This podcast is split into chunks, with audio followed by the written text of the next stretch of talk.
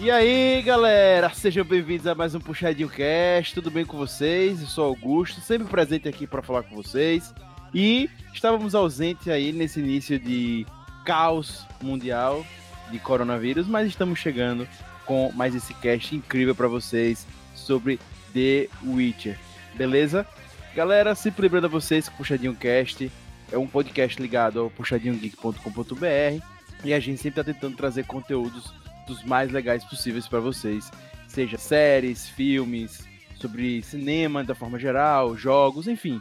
Tem muita coisa, mas também temos vários podcasts que vocês podem estar acessando no nosso portal, lá no Puxadinho você vê, também no Spotify, enfim, e vários players de podcast pode estar vendo. Atualmente temos também com o PG Quarter, é, outro podcast legal, e futuramente teremos alguns lançamentos bem interessantes para vocês. Beleza? Hoje o tema vocês já sabem, uma série bem bacana aí, a série que foi mais assistida do Netflix ano passado, em 2019. Beleza? E para compor essa mesa hoje, para debater hoje sobre essa série que foi sensação ano passado, teremos PH Santos.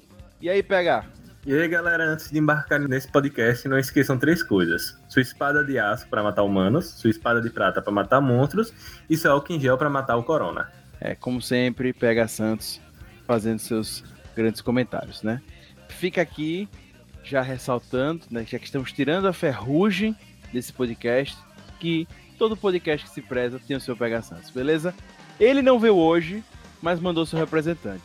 Né? O maior hater do Brasil, o Lucas Hater, não está presente aqui hoje.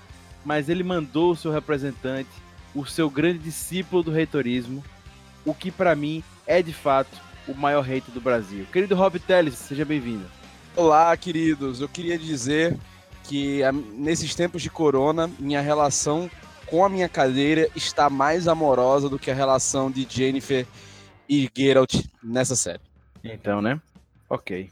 Vocês verão muitos comentários reiterizadores do Robert Teles até o final deste programa, beleza? Estou prevendo já, já sinto. Em conversas, em bares afora, eu já senti o ódio dele por esta série. Mas enfim, temos também hoje, no nosso querido podcast, no Puxadinho Cast, a volta de um dos grandes membros desse podcast, um dos iniciais, estavam lá nos nossos primórdios. Ele que deixou saudade e os fãs pediram de volta, ele voltou.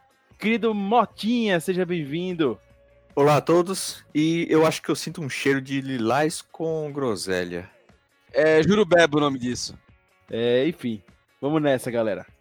Depois de um anúncio empolgante na Comic Con San Diego 2019, coberto pelo Puxadinho Cast, viu, galera? Vocês que não viram, vejam lá.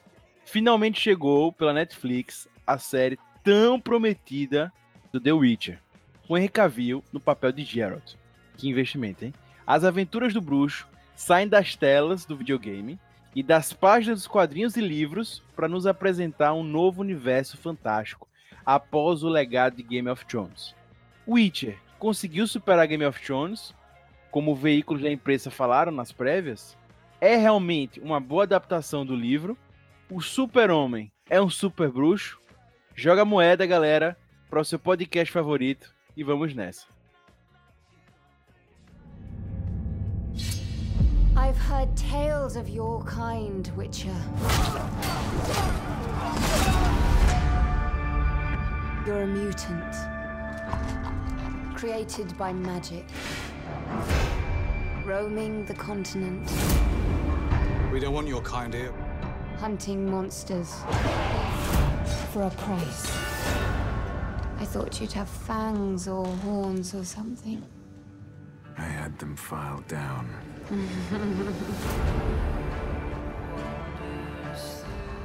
People call you a monster too. Graced a ride along with Geralt of Rivia. Along came this song.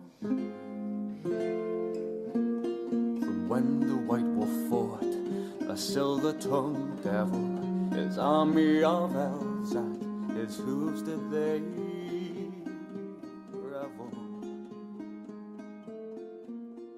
Bem, já começamos assim pocando, né? A todo vapor. Já queria deixar para você que está entrando nesse podcast aqui, que é nosso fã, mas está aqui perdido, avisar você que nesse primeiro bloco nós vamos fazer o podcast habitualmente, que sempre tentamos, às vezes não rola, sem spoilers. Então, queridos convidados, se controlem, vamos manter o decoro anti-spoilers, beleza? E aí, no segundo bloco, a gente avisa vocês que vai ter spoilers. E aí, quem não quer, quem ficar curioso pela série, se retira da sala e deixa a conversa com quem já viu. Beleza? Então, vamos começar com, o nosso primeiro bloco agora, sem spoilers. Pode ficar aí você e tal. Bem, gente, eu acho que pra gente começar esse debate, eu acho que a primeira pergunta que eu já ouvi muitos comentários na, nas redes sociais, muita gente falando sobre isso, que foi uma série que investiu bastante, principalmente no Henry Cavill, né, já botar um nome de respeito para chamar atenção para a série, que sim, como a gente comentou, Nome grande, né? Um cara grande em vários sentidos. Grandão armário. Aí eu queria entrar nesse armário. que a intenção justamente era já trazer esse fresh todo pra série de ser o substituto Game of Thrones. Afinal de contas, por vários anos, a galera tava tendo um domingo à noite uma série ali para assistir e ficou presa nisso. E a ideia do Netflix era meio que substituir. Então, já começou com esses nomes.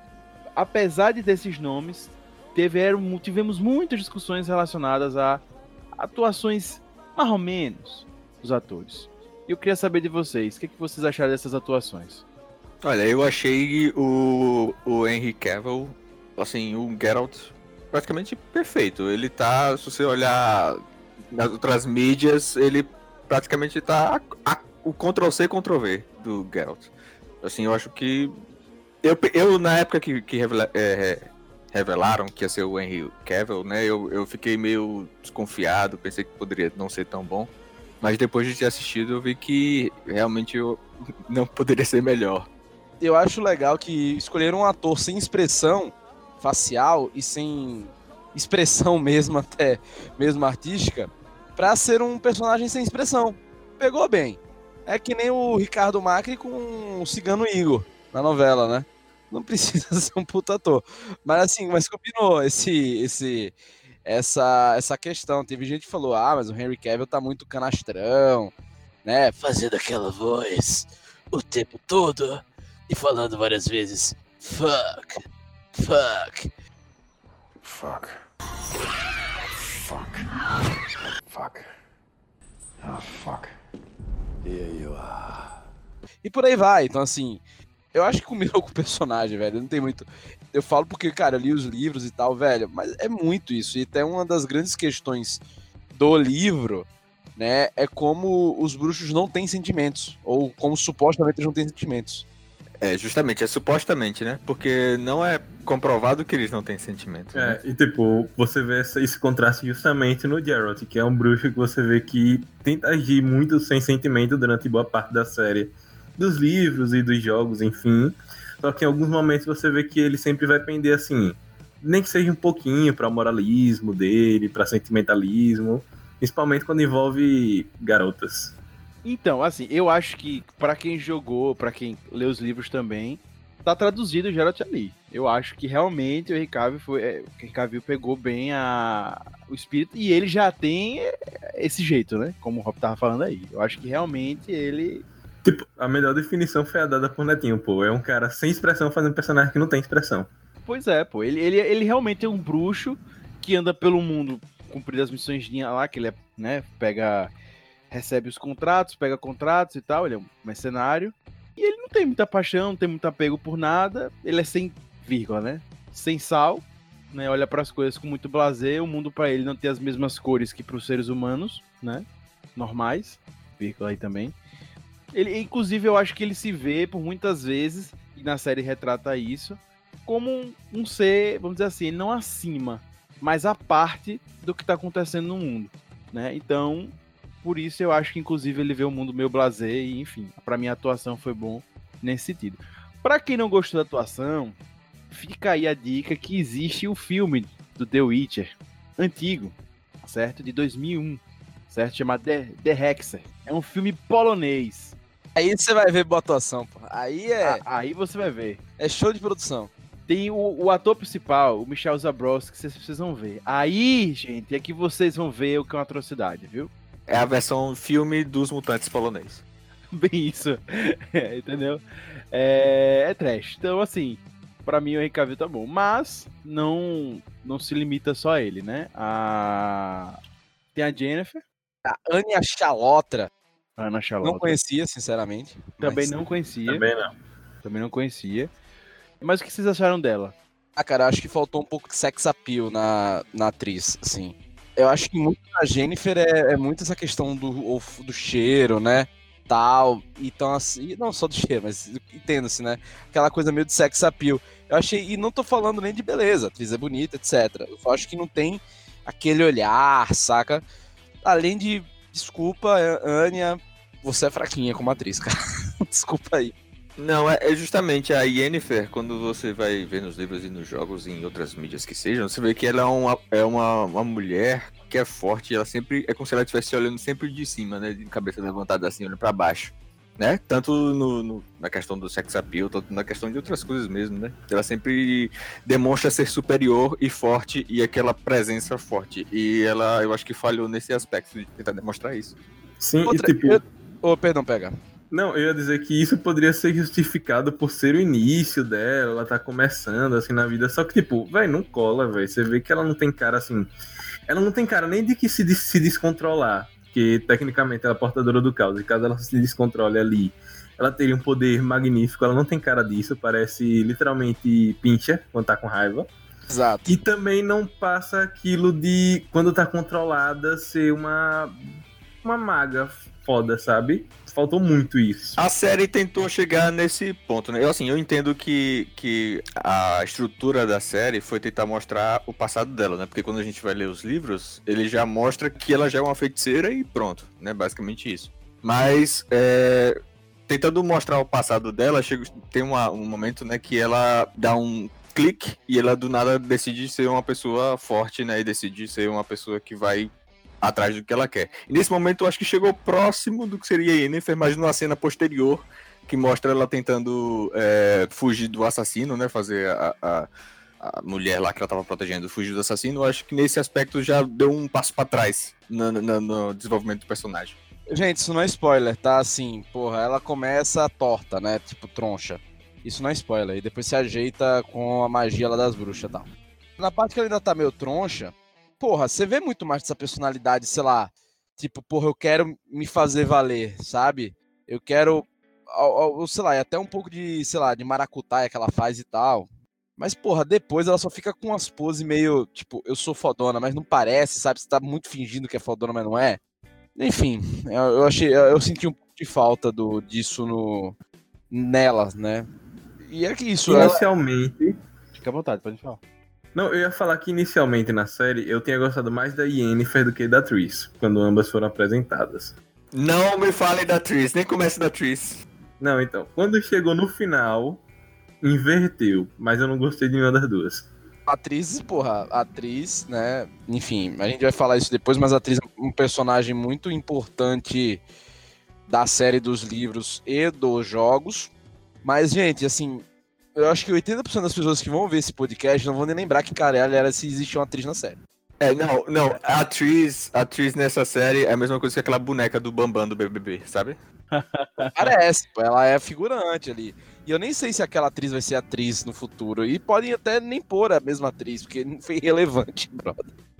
irrelevante. Ela tem uma É, eu- participação ínfima na série. Então, eu me, eu me neguei muito a acreditar que aquela é a Tris, quando eu vi. Eu me neguei muito. Sim, sem spoiler.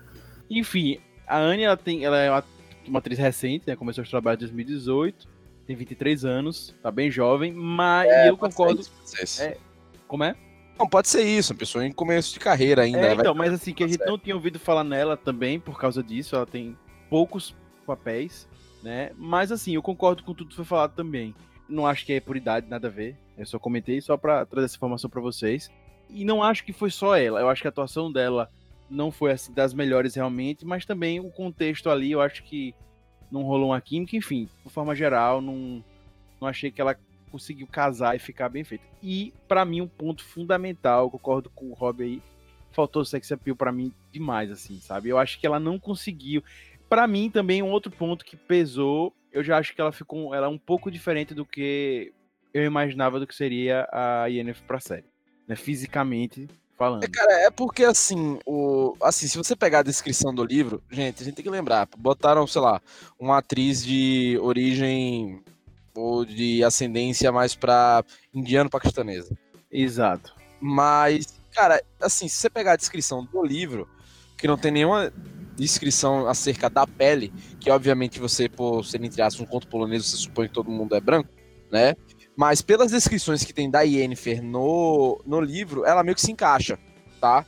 O nariz, o cabelo, o corpo em si, os, os, tipos de vestido, isso em termos de caracterização é. Eu acho que nesse caso a questão étnica não é nem o mais relevante. Né? O que eu acho que até um ponto bom da série é a variedade étnica dos personagens e que isso acaba sendo algo bem interessante mesmo e você não vê tanta diferença. Mas eu acho que faltou mesmo da atriz, sabe? Tipo, porra, carga. Eu achei que faltou carga da atriz. Eu, eu acho que é aquele sex appeal que não vem do corpo. É aquele sex é... appeal que vem da presença. Exato. Que, tipo, a presença Exatamente, é imponente que você chega, velho, eu quero essa pessoa. E faltou isso nela. Assim, e o que eu acho diferente da Jovem Siri, cara. Que ela é muito boa, menina. A menina eu achei muito legal. É, eu só achei a Siri um pouco destemida demais em relação ao que ela é do livro. Assim, um pouco. Mas depois eu quero ver como é que vai ser, porque ela é bem um pouquinho diferente. Tipo assim, ela é um pouco mais desarnada e um pouco mais velha do que seria no livro, né? Em relação ao livro. E que é o. Acho que é o oposto do que é nos jogos, né? Que a gente já pega uma Siri mais velha. É rebelde. É rebelde. Então, assim, é bem diferente, velho. Dos dois, né? Nos dois casos. E é engraçado. Mas assim, a Siri bem. Eu achei a menina que, a, que atuou muito bem, cara. A menina muito boa. É, a Siri, a Siri eu gostei, velho, mas também não me conquistou assim. Pra mim, ela não me. Sabe aquela. Gosto de um filme que a atriz já abraça você, sabe? Tipo, o ator também. Abraça... Eu acho que essa questão da Siri não abraçar tá mais com relação a, a plot, né? A história do que a atriz, entendeu? Porque realmente a Siri assim, você se apega com a série de um jeito que realmente você se apega com o personagem. Só que é ao desenrolar da história, né? Tipo, eu acho que é uma. Sem entrar em spoiler ainda, mas eu acho que isso daí é tudo um, um pequeno fraco da temporada. Eu acho que na temporada a força mesmo tá em Cavill como Geralt. Os outros personagens, apesar de terem as histórias apresentadas, na primeira temporada eles não são assim. Ah, vou criar um carisma com esse personagem. Eu já digo que não foi o Geralt foi o Jaskier barra Dandelion. Esse que carregou a série, cara. Não, cara, eu. Verdade, burro do Shrek, burro do Shrek, puta que pariu. Estragaram meu Jaskier, cara. Estragaram meu Jaskier. Estragaram meu Jaskier. Primeiro que o Jaskier não é jovem, já começa por aí. Né? Justamente ele é sacaneado no livro por ter uma aparência de 40 anos e. Tipo, ele tem 40 anos, então aparece um pouco mais jovem, né? Não é de parecer um jovem mesmo, um pouco mais jovem, só que um cara que nunca amadurece saca? E que tipo é sedutor e tal, não sei o que, vive enrolado com mulheres. Pô, esse Jask é um loser, brother. Eu achei que não, achei que foi certinho com, com o que o personagem deveria ser. Porque se você olhar, ele, ele fica zoando de tudo, pô. Até nos livros ele fica zoando de tudo. Ele fica xingando a Jennifer, ele fica xingando o Geralt, fica não, xingando todo mundo. Mas, cara, mas esse ele é muito medrosinho. Muito, o outro Jask é mais, sei lá, mais casca. É um pouco mais malandro. Sabe? É um cara muito mais malandro. Isso aí é um cara panaca, velho. É um panaca. Eu acho que foi aquela necessidade pra vender, sabe? Botar o Jasker né? literalmente. É, alívio cômico. Tipo, vindo dos jogos, o Jasker é literalmente o meu termo entre esses dois. Ele não é tão velho quanto nos livros, mas também não é tão jovem quanto na série. E ele tem essa questão do de ser mais malandra ele é seduzente e ele é esperto. Ele não é simplesmente exato, um cara tá Exato, cara. Só para aliviar. Mas, tipo, o papel é o mesmo. Tanto que é um ponto até que a gente tem que ressaltar no segundo bloco, quando passa a parte do, do com spoiler. O Jasker é quem justamente narra as aventuras do The Witcher. Então, tipo, exato. muitas coisas ali vão ter o ponto de vista dele. Ele que faz, e você vai vendo depois também na série, que isso também é do livro e do jogo, é o Jasker que faz a, a, a fama do Geralt antes do Jasper, ele não é chamado de o Lobo Branco.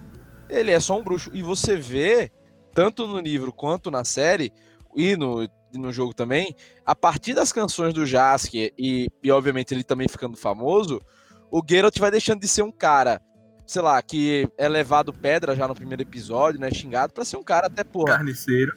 É, tipo, pra chegar, tipo, não, esse é o Lobo Branco, esse cara a gente tem que respeitar, né? E não só isso, Pode falar, pegar.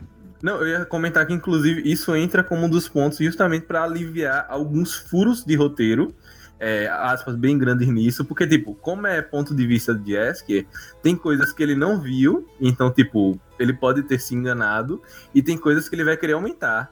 Então, tipo, não existe furos de ro- roteiro exatamente The Witcher. Exato, exato, exato. Ah, cara, é, mas é, eu acho muito. Mas assim, ainda não gostei dessa, dessa questão do, do cara assim, velho. Tipo, como personagem eu gostei, mas se ele ficasse mais tempo em tela, eu enjoaria. É, Falando aqui um pouquinho mais, né? Tanto a, a, a Anya como a Freya, né? Que fizeram a, a Ciri e a, e a Yennefer, elas foram selecionadas para os papéis antes do Henry Cavill, né? E elas não leram os livros, né? Já o Henry Cavill, ele era um fã e leu, né? Ah, va- vale lembrar, tá? Vale lembrar uma coisa. O Henry Cavill, ele é um nerd. É nerdaço. Tipo assim, o cara é nerdaço. Ele joga RPG, ele lê fantasia, ele lê o Brandel Sanderson, né? Ou seja, uma pessoa que lê Brandel Sanderson já tem meu coração. É uma pessoa que tem o respeito de Zack Del Snyder. Né? Então, assim, porra, um cara desse tá, tá, tá errado alguma vez na vida? Não tá. Nesse momento, ele está ilustrando os bonecos, os action figures do Warhammer 4000, só pra constar. Ele tem o melhor não bigode também. Exato, melhor Boa. no bigode. Exato. E é um cara que, pelo que você vê muito dele, ele tira onda de si mesmo também, né? Às vezes. Então, Tem um vídeo dele muito recente saindo no Instagram, é, não, não lembro de que página especificamente, posso passar aqui, se tiver curiosidade, de meninas que. perguntas que enviaram pra ele, que enviam pra ele no, no Twitter, né? Muito bom, muito engraçado. Pergu se ele, ele não tem Twitter, mas se ele tivesse, quais perguntas ele ia responder? Cara, as meninas dando em cima dele, assim, descaradamente, e ele com aquele jeitão sério e sem sal dele, respondendo, é muito engraçado, velho. Super recomendo. e outra coisa, é por isso também que ele foi um, um Superman mais ou menos, né? Ué, pois é. Você vê que era pra ser um show de carisma, o- a inspiração, pô, botaram logo um cara que, tipo, não tem tanta expressão, né? É, mas eu gosto dele como Superman. Bem, eu quero perguntar a vocês qual pra vocês foi o ator que teve mais destaque como coadjuvante na série, certo? É, vamos supor, eu sei que não foi, mas vamos supor que o, o círculo principal gira em torno de Yennefer, Geralt e Ciri, e vamos escolher ele. Qual dos coadjuvantes vocês gostaram? Tirando Jéssica também, por favor. Mas antes de eu entrar nisso, eu queria Ou fazer um seja, entre comentário. dois personagens, qual que vocês mais gostaram? Não, tem vários, tem vários Ah, personagens. Vários. Pra mim, o melhor foi o PH de lente ali ensinando magia. PH, cara, PH, o cara é parecido com você, brother. Não tem jeito. Que é uma que tá totalmente diferente do que é no livro. Já fica Exatamente. No livro não parece PH. Não, no livro 1 um, O ele não livro parece ele é, um, ele é um quarentão, pô. velho. Ele tem. Que 40, pô? Ele é mais de 50, velho. O cara tem aparência de mais de 50, velho. Não, diz que comparado com os outros é, feiticeiros que geralmente querem aparência de velho, ele tinha um- uma aparência de 40, 50 anos, pô. Ah, verdade, isso mesmo, verdade, isso mesmo. Então, mas assim, pô, de coroão, tá ligado? Tipo, sabe, tipo, sei lá, pô, eu ia falar um péssimo exemplo, mas vamos lá, o Reinaldo Gianecchini, né? Mas não bonito. O Reinaldo, não sei se entenderam. Tipo, não era o, o, o, sei lá, o menino jovem seduzente, tá ligado? E era o pica, era Sim. o pica. Era o pica do. Porra, sabe aquele veaco que o Geralt encontra logo no início, o mágico da ilusão, no primeiro episódio? Stregobor. Exato. Pronto, era mesmo que o Stregobó. Assim, o estilo de roupa, né? O estilo de, de pessoa. Mas então, pra você, ele foi o. o, o Eu tô de sacanagem. só pra- Não, só pra dizer que ele um PH. Certo, beleza. Então, pra vocês, qual foi assim, o coadjuvante? Pra mim, eu gostei muito da Tsaya, a Maina Burring, eu gostei muito dela. É, achei que ela. Pra mim, as atuações dela foram bem convincentes. Eu gostei do personagem, gostei como apareceu, enfim. Achei bem bacana. Não, realmente a terceira tá boa mesmo. A outra é aquela coisa, ela não precisou abrir a boca pra eu saber que era ela. Isso que é massa. Boa. É, verdade. é, tipo, ela não precisou, eu já sabia que era ela, por causa das coisas que acontecem no livro, né? Então, assim, a. O que eu achei legal também é que o, o Stregobor, por exemplo, é que nem no livro, né? Quando ele aparece, você tem vontade de dar um soco na cara dele. Ah, também. Outro, outro belo detalhe. É outro belo detalhe. Mas assim, dos coadjuvantes, quem vocês elegeram assim? Ah, esse aqui gostei, atuação massa e tal. Gente, a gente tá debatendo muitos lances da atuação, porque foi um dos lances mais debatidos da série.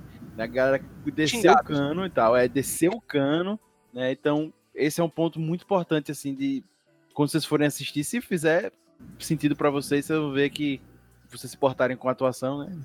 Véi, pra mim, o melhor personagem, assim, coadjuvante foi a Plofka. Ela foi uma ótima égua. Ela se destacou muito nos momentos que ela apareceu. Não, não, zoando. E vale lembrar, assim, que o Geralt, ele troca direto de ego, mas são todas com o mesmo nome. Então, e é um relacionamento muito sincero, pô, entre ele e a égua. Eu, sinceramente, não entendo, quem souber aí pra falar, porque no jogo botaram o carpeado. Sinceramente, eu não entendo até hoje, mas enfim. E você, Vicky? Rapaz, deixa eu pensar. Eu achei a Renfrey fraca, deixa eu pensar quem eu acho mais, achei mais legal. Ah, já sei quem. A rainha Calanthe. Aí, falei, cravei. é, eu gostei, eu gostei dela, mas não gostei. Fiquei Muita na gente dúvida. disse que não gostou, viu? Muita É. gente reclamou? Muita gente achou a atuação afetadíssima. É, eu também achei meio, meio afetado às vezes, mas às vezes eu gostava, às vezes eu achei meio. Não sei. Eu gostei do, do, do par amoroso dela. Este. É, o rei. Eu gostei por causa do relacionamento entre os dois, achei legal no final. Mas mostra pouco, né? É, Mostra- é uma coisa que a gente tem que levar, tipo, tem que levar e não tem que levar ao mesmo tempo. A gente não é obrigado. E a gente não vai, a gente vai criticar, claro, por causa disso.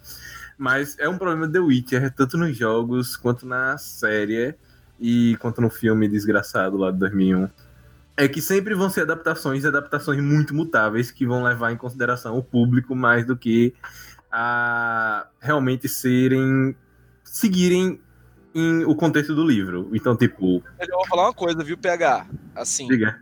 em termos de adaptação, achei, na medida do possível, claro, muito fiel, cara.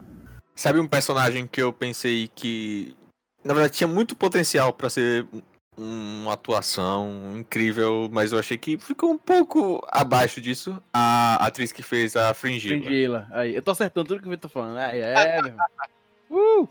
É, também, velho, também, velho. Eu pensei que, inclusive, não sei, velho, ela pode ter explorado de uma forma, porque é um personagem que tem realmente, assim, muito apelo na história, né? Que é um personagem importante, que realmente dá pra ser trabalhado, dá pra ter um destaque. Eu achei que a atriz, sabe? Quando aparece uma certa cena da Fringilla, que eu não vou contar agora porque é spoiler, que você pensa, agora vai, aí não vai, aí você fica, Pronto, pô, perfeito, perfeito. No início, quando, quando ela tá ali na introdução dela ao mundo mágico, né? Eu achei que tava ok, sabe? Mas depois pra frente eu achei que ela continuou o mesmo estilo. E aí, pra mim. Ah, velho, essa é, é, é muito canastrona, brother. Assim, as, acho que em geral as atuações são assim, né? Dessa série. Mas, velho, eu, eu boto fé também que a primeira temporada, é, eu acredito que a maioria dos atores não estava habituado, né, com, com o universo The Witcher. Se você pega Game of Thrones na primeira temporada, eu acho que tem mais atuações, comparando, né, que são as séries que comparam, tem mais atuações mais acertadas, mas também tem uma galera que tá começando, né, porque existe essa ambientação, e eu acho que já tá confirmada a segunda temporada, a segunda temporada vai 2021, dezembro de 2021. É, ninguém sabe agora com Corona, né? Como é que vai ser. É, verdade. Mas acredito que a galera vai entrar mais e, enfim, é, vai.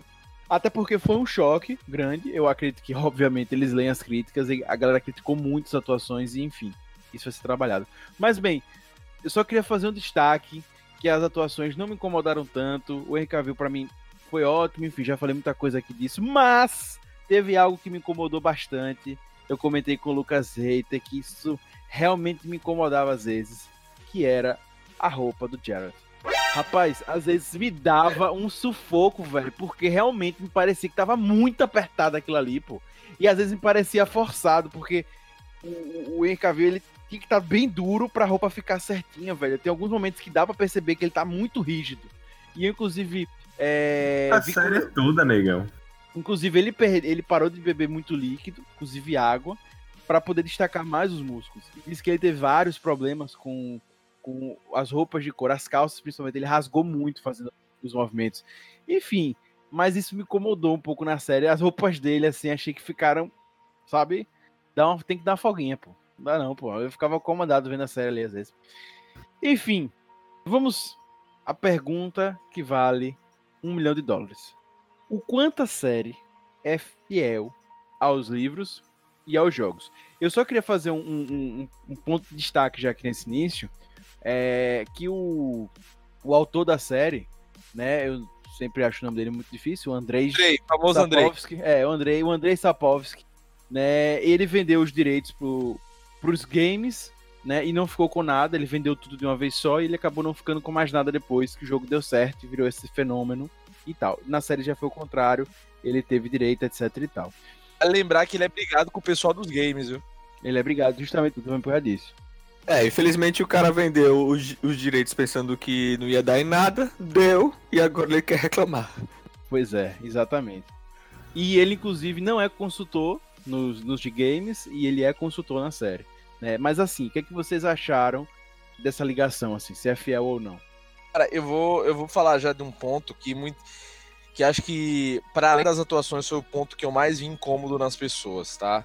Que é a linha temporal tripla, porque os produtores já disseram que não vai ter, né? Mas, gente, assim, sobre a questão dessa linha temporal tripla, é porque o Witcher, né, os contos do bruxeiro, eram contos isolados, tá? E aí o primeiro livro do Witcher é basicamente uma coletânea dos contos que tem umas falas do Geralt com a Tessaia, tem enquanto ele tá se recuperando, né, de, um, de uma porrada. Então ali... O primeiro é, e o segundo livro, né? É o primeiro. O primeiro e o segundo livro são contos. Exato, então. Só que aí o que acontece? E aí muitas dessas histórias do primeiro e do segundo viraram essa série. Né? Então que é essa série, né, do Witcher é basicamente um resumão dos, entre aspas, melhores contos dos dois primeiros livros, para ir na segunda, para ambientar também o pessoal na série, quer dizer, na, no universo, nos personagens, né? Isso eu acho que fizeram muito bem. Realmente pegaram os melhores contos, os melhores assim, o que mais fazia sentido para a história, né, em si. E, cara, avança, né? E avança. Só que, brother, é foda, eu sei como das pessoas que às vezes não estão acostumadas a jogar RPG ou a ler coisas de RPG que ficaram confusas com essa timeline tripla, né? Que são três tempos, né? Um mais passado com a Jennifer, um presente com a Ciri e um passado com o Geralt, né? Então essas três timelines, assim a pessoa ficaria confusa. E, cara, eu não fiquei. Eu achei de boa, tranquilo. É, achei... Tipo, pra mim também passou batido. Minha namorada assistiu primeiro que eu e falou que ficou muito confusa. E eu ficava esperando o um momento, tá, quando é que eu vou ficar confuso? Quando é que eu vou ficar confuso? Também. Só que eu saquei logo o que tava acontecendo. É, na verdade eu também eu assisti com, com minha namorada e ela também ficou com. Ela não ficou confusa porque eu explicava para ela o que estava acontecendo, na verdade, né? E eu percebi que tinha essa questão, né? Você tem é, dois livros que são só contos, né? São histórias que começam, tem fim, depois anos depois é outra história que começa e termina e tudo mais. E aí você tem a questão que é o seguinte: você tem uma estrutura de série que as pessoas querem ver um episódio, depois outro episódio, depois outro episódio, depois outro episódio. E aí como é que você traduz esse, esse, essa estrutura de contos para uma estrutura de episódios? E eu acho que eles tentaram fazer alguma coisa diferente, que é essa parada das, das linhas temporais, né? Outra coisa. E outra coisa, tentar fazer com que esses contos fizessem sentido assim, em uma certa linha que você pode fazer e introduzir o pessoal a esse mundo de uma maneira não linear. Sim, então, sim. É. E aí são muitos. E, cara, são muitos conceitos. Né? A gente vai falar mais pra frente da lei da surpresa, né? Porra, tem a porra de um dragão, né? Como é que funciona a magia. Universo, o universo em si, ele é muito rico, cheio de coisa. Com certeza. Com várias referências a, a contos clássicos, por exemplo no livro 2, né, um dos contos é justamente o Witcher resolvendo a treta da princesa Ariel com o príncipe. né? O, a história da, da Renfrey, né, que é uma das histórias que começam a série, é uma, uma, referência. uma referência à Branca de Neve, pô. Sim, exato, exato. E o próprio, o própria história da, dos pais da Siri, né, a referência à Bela e a Fera, é, por aí vai, saca? Então, tipo, do, agora, o da, o da Pequena Sereia é massa, que aí o Jasker tá lá e, tipo, a história que a gente conhece como Pequena Sereia, ele disse que é a versão romântica dele que ele fez para poder vender, saca? Então, assim, tem essas coisas, tem essas piadas, né, assim, dentro do. Eu fiquei triste que não teve a melhor história. Né, que é a história do início do Witcher mesmo, né? Que é a primeira história e que é a introdução do primeiro jogo, né? Aquele vídeo. Que ele mata. Mas ele eu, mata... acho que, tem, vai, eu acho que vai ser pro, tem a história assim na série. Não, tem uma referência, Tem, porra. pô. A história. Não, tem a história mesmo, que ele vai brigar com a Estriga. Não, mas ele que só é a é... filha do. Que é a filha do. Qual é o nome do rei lá? É. Caramba. Nossa, o nome dele. É... Tá na ponta da língua. Foltest. Isso, Foltest. King Foltest. É mesmo, mas assim, mas não tem a cena, né, dele brigando com a intriga e tal. Isso não tem, né? Que é o que seria maravilhoso, aliás, se fizesse. Já mostrou o encerramento ali, né? É, agora sim, gente, vou ser sincero, o que eu acho, o que eu achei um pouco da série em si também, é que eu achei assim, gastaram muito nos dois primeiros episódios e no, no último, assim, gastaram uma grana considerável por efeito e tal, e o resto eu achei um pouco pobre, velho. Saca? Cara, o primeiro episódio, a luta de espada é massa pra caralho. Porra, pra mim o melhor episódio é o primeiro.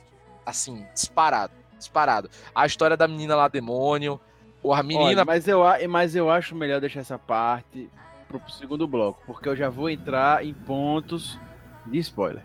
Na verdade, assim, eu quero comentar uma coisa que eu acho que é bom ser comentada antes de entrar no, no aspecto do spoiler. A série, eu acho que muitos dos problemas da série seriam resolvidos com uma simples coisa, certo? No livro, a gente, entre um conto e outro, a gente entende que passaram-se X tempo, porque o personagem fala, ah, a gente não se vê tem quatro anos, por exemplo, né? E esse tipo de diálogo é passado também pra série, certo? Só que no formato de série, um personagem falando rapidamente, ah, a gente faz quatro anos que a gente não se vê, as pessoas passam batido e não entendem que passou um longo período de tempo entre aquelas, aquelas coisas. Os caras não mudaram nem barba, né? Isso, e aí eu acho que se a série tivesse um simples coisa, que era assim, uma tela preta com uma legenda dizendo quatro anos depois, mudaria muito o entendimento das pessoas com relação ao que está acontecendo. É porque uma coisa que eu acho que facilitou muito da gente entender o que tá acontecendo foi justamente os personagens. Porque, por exemplo, muitas vezes eu me ligava, tá, ele não conhece tal personagem, então isso não aconteceu antes disso. Tá, ele conhece tal personagem, então isso já aconteceu.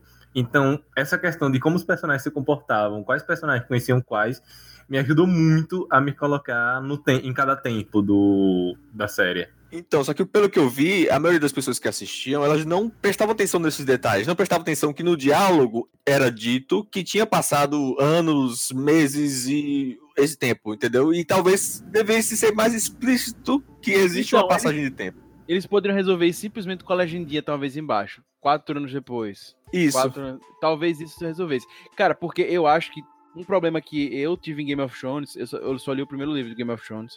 Quando eu fui vendo a série, pra mim foi difícil no início lembrar os personagens, porque você está entrando no universo, você está conhecendo a parada e você tem que lembrar o nome daquilo tudo e tal. E eu acho que pra gente que jogou o jogo, leu o livro e enfim, até o quadrinho, foi mais de boas. Mas pra quem tá chegando, talvez saber quem é Ciri, quem é Yennefer, Geralt, isso é o quê? Em vários locais temporais, é- deve ser realmente muito complexo. Agora, eu deixo assim, pra mim, eu na época eu vi a galera reclamando, uma das coisas que eu mais gostei na série foi esse lance temporal, porque inclusive nos episódios pra mim, como o Rob sempre fala, né, o- essa série foi uma grande introdução, pra mim não ficou enjoada essa grande introdução por causa disso, porque você ia pra frente, depois ia pra trás, depois tava na- no presente, eu achei, eu gostei. E só pra constar que não foi uma falha. Tipo, talvez tenha uma falha ter ficado complexo demais, mas tudo foi proposital, tanto que, sem dar spoiler, tudo resulta em como Geralt aparece no final da série. Exato. Então, em resumo, em resumo, galera, esse a série inteira, os episódios, né, somando tudo, é um gigantesco episódio 1. Literalmente isso. Saca? Mas assim, agora, é uma coisa boa da série, tá? Então acho que a gente já fazendo a transição, né, pra já ir pra parte da De spoilers. pro spoilers, agora finalizando. Um, eu acho massa assistir, é uma série divertida. Você vê e se diverte num. Tipo, sabe, eu acho mais leve que Game of Thrones, obviamente. Pelo menos essa primeira temporada, mais leve. Dá pra você ver tranquilo, tipo, e se divertir. E outra É uma, coisa. é uma série bonita, muito bonita, É. muito bem produzida. Não dá pra ver com a família. Não dá pra É, ver com a família. É, não dá assim, pra ver com a não família. veja com sua avó, tá? Mostra peito, sangue e. Enfim, né? Várias coisinhas Mas assim. confesso que eu esperei que teria mais por se comparar com Game of Thrones e etc. E por ser Netflix, não é uma coisa que passa na TV e tal. vou falar uma coisa, velho. Vou falar uma coisa, assim, em termos de produção e tal, obviamente, Game of Thrones também começou pequena, né? Vale sempre ressaltar isso. Mas puta que pariu, brother. O cacife de Game of Thrones é outra. A pessoa que escreveu que era melhor que Game of Thrones num jornal, né? Eu não vou citar o jornal, enfim, pra não dar problema. Mas, porra, essa pessoa tava com ácido. Né? Usou ácido. Assim, só se fosse um Game of Thrones da Record, tá ligado? Bem mal produzido. É, aí você não fala o nome do jornal, mas fala o nome da Record, né? Pelo menos toma um processo por programa, né? Eu não gosto da Record. Enfim, Enfim, mas, mas eu, eu acho assim que é uma série que é muito bonita, dá pra você ver tranquilo, tem uma história legal, enfim. Só esse lance da linha temporal que eu acho que pra você que ainda não viu, vale a pena se atentar. Que realmente muita gente se perdeu nisso e tal. Acho que o único grande defeito assim que deixa na série no final é que vai demorar muito pra ter uma temporada nova, né? Tipo, é de 2019 só vai sair em 2021, né?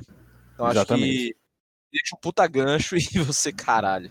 Eu agradeço ter uma próxima temporada, porque eu acreditei que, como as pessoas não tinham entendido muito a questão da lógica temporal e o que estava acontecendo, que provavelmente não teria uma próxima temporada, e eu já tava triste E por isso. apesar disso, Vicky, apesar disso, foi a série mais assistida no ano passado, cara, grande sucesso. Então assim, os caras vão, né? Vão correr atrás. Tipo, a única recomendação que eu dou, não sei se foi um, um problema só que eu tive, é que literalmente assista a série como um grande capítulo 1. Então assista o mais rápido possível. Porque meu erro, por isso que eu não consegui assistir a série tão rapidamente, foi ter assistido alguns episódios, ter parado e, tipo, ela não me sugou pra voltar. Eu tive de sentar de novo e assistir tudo num tapa. Aí eu me interessei. Mas parar. E é uma série que mistura muito aquela série procedural, meio Aventuras da Xena, né? Aventuras da Semana, com uma linha mestre seguindo. Que é muitas coisas dos dois primeiros livros, porque são contos, né? Então são como contos que tem, assim, no fundo, num flashback, ou numa linha temporal diferente, algo que vai realmente puxar pro final, tá?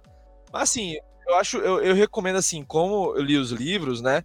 E também isso tem na série, os contos, por mais bestas que possam parecer, eles são importantes. Tá? Algum momento, alguma coisa do conto vai voltar no futuro. E pode ser para as próximas temporadas também. Então preste atenção nos contos, nos personagens, nas coisas, né? Naquela dinâmica ali, que pode ser que algumas coisas ali acabem se influenciando, né? Na série em si, do início para o final, alguns pontos já começam a se encontrar, mas mais para frente ainda também terão outros pontos de conexão.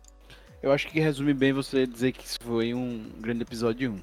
Bem, queria saber de vocês, pra gente encerrar esse bloco sem spoilers pra galera, é, o que a gente pode esperar pra 2021 dessa segunda temporada. Há um fato, os, os produtores avisaram que não vai ficar nesse misto de linhas temporais. A história vai se encontrar no momento numa linha reta, temporal reta, vai continuar aí, beleza? É, e eu quero saber o que que vocês estão esperando pra 2021. Eu já digo de cara que eu tô esperando uma segunda temporada muito boa, porque a primeira é bem bacana, muito bem produzida, como eu falei e tal. E eu acho que a segunda, consertando os erros da primeira, vai se tornar uma série, assim, realmente de muito, sabe, muitos anos, enfim. Tô botando muita fé em The Witcher. Só erram se quiser. Eu também acredito que, que, que essa futura temporada eles vão corrigir esses erros que eles viram que. de estrutura, né? Que eles viram que as pessoas não gostaram.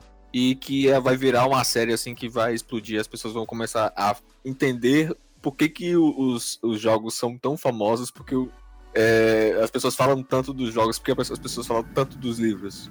Né? E eu acho que nessa primeira temporada realmente falou nesse aspecto de quem está de fora entender por que, que o povo gosta tanto desse negócio aí. Eu acho que, assim, é, primeira coisa que você pode esperar, tá, da segunda temporada, se você gostou da primeira, é, vai ter mais bruxos, vão explicar mais do universo do bruxo. E eu espero, eu rezo pra que tenham mais lutas. Eu acho que a primeira temporada faltou ter mais luta, né? Eu sei que é difícil produzir, é foda, é efeito, é coreógrafo, é o caralho. É muita calça de couro rasgada. Muita caça de couro rasgada, porra, coitado do Henry Cavill. Bem, enfim, aquele negócio esquentando o saco, nossa senhora. Mas enfim, é. Mas, cara, porra, você tem um, um monte de personagem que é hábil com esse tipo de luta. Dá pra fazer umas lutas, porra, massa, sabe? E a galera gosta, né? Porra, luta sempre, sempre interage. Então, assim, ó, Inclusive, a- a- as magias e os finais não ficaram nem um pouco trashes, pelo menos. Então, tipo, nesse ponto eles não erraram. sim. Mesmo que tenha sido pouco mostrado, mas de alguma coisa.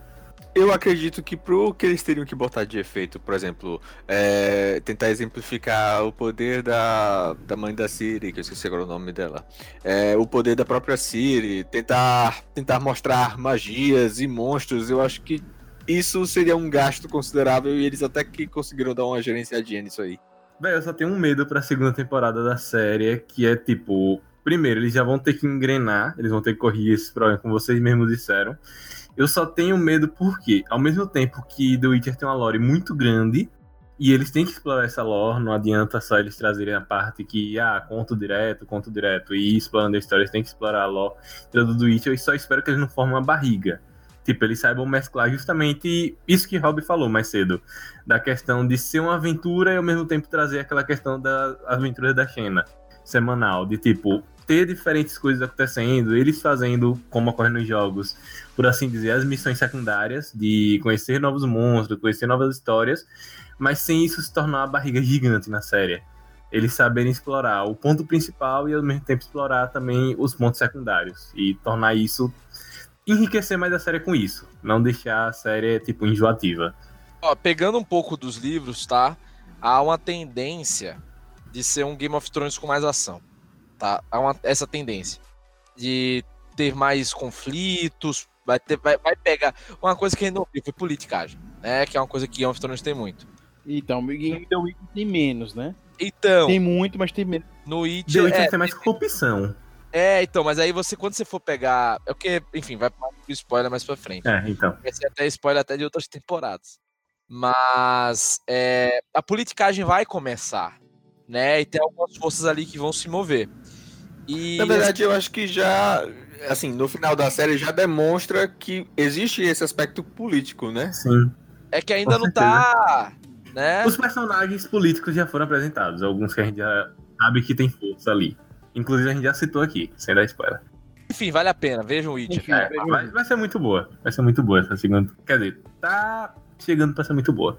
Eu, inclusive, fico espantado que no próprio jogo, quando tu tá lá jogando tal, aparece. Você mata uma criatura, velho. Aparece toda a história da criatura. Tem um glossário de criaturas dentro do próprio jogo. Você pode ver. As fraquezas da criatura. Tipo, você só mata a é criatura se você conhecer a criatura. Literalmente você tem que ser um Witcher, é estudar a criatura pra saber suas fraquezas e aí em si enfrentá-las. Mas enfim, você que está nos ouvindo aqui e não quer saber de spoilers, você que não viu a série ainda, vá assistir. Já vimos que todos recomendamos. Que a gente vai seguir agora com a galera dos spoilers que já viu a série. Valeu, galera. Até o próximo puxadinho cast pra vocês. Pula lá pro final que a gente tem uns recadinhos massa pra vocês.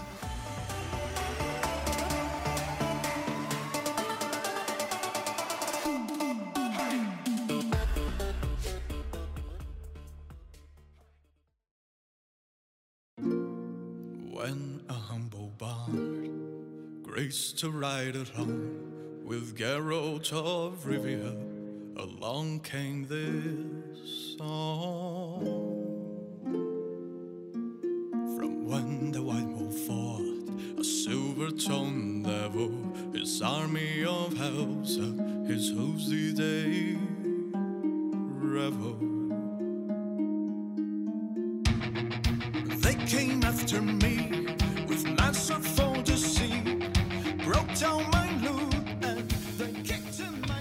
Bem, galera, continuando, pra vocês que já viram a série, né, que vocês já viram que tem dragões falantes que se transformam em pessoas, vamos continuar. Na verdade, agora que a gente pode falar o dragão brega. O dragão horroroso. Eu, eu esperava mais, eu esperava. É que é essa série tem um problema. Os personagens poderosos não são poderosos. É, na verdade, assim, eu achei irônico porque é, as, as Erraquianas, né? E até o Geralt no livro fala que o, o dragão é maravilhoso, né? Ele é incrível. incrível, é dourado, é lindo, não sei o As que. Parece meninas são apaixonadas por ele, né? pelo dragão, mas pelo, pelo bicho, né? Mas puta que pariu, quando aparece, meu irmão, parece um lagartão, sei lá, da escola de samba de 2005, velho.